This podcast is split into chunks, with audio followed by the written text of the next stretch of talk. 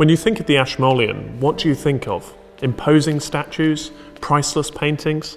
Well, my favourite object is a little more down to earth. It's a wonderful carriage clock designed with all the information that a tourist or a traveller might need. It caught my attention because, as well as telling the time, this is an astronomical instrument. Astronomers have always been concerned with the passing of time, and the sky is a reliable clock. The phases of the moon are shown here, and you can imagine why a 19th century traveller might want to know about them. But more curiously, there are two dials which say something about the sun. In fact, they tell you whether the clock on any given day is running ahead or behind the sun. That sounds a bit odd, but the sun doesn't keep a steady pace across the sky throughout the year. It would do if the Earth's orbit was a perfect circle and if its axis wasn't tilted, but neither of those things are true. We travel in an ellipse around the Sun, on a planet with an axis tilted at 23.5 degrees. That's why we have seasons.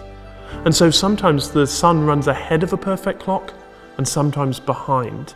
The mean in Greenwich Mean Time is an average, the time an average sun would give you. If you use a sundial to measure time, then you have to worry about this effect. In fact, most sundials will have engraved on or near them a graph that shows when the sun is running fast compared to clock time and when it's running slow, something called, rather grandly, the equation of time. But that's for sundials, for playing with sticks and shadows. It seemed very strange to me that a nice, modern looking clock like this one, capable of showing a traveller the date as well as the time, would bother showing the difference to solar time at all. It seems redundant and it's expensive. But then I realised I was looking at things backwards. When this clock was made, it was still quite a feat to produce a mechanism which could reliably keep time over weeks and over months, especially if you're travelling bouncing around inside a carriage.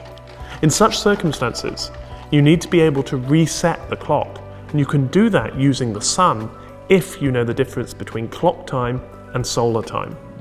And so, what seemed to be some sort of vestigial relic, a throwback to the days of sundials, is actually an essential part of the clock's intended use.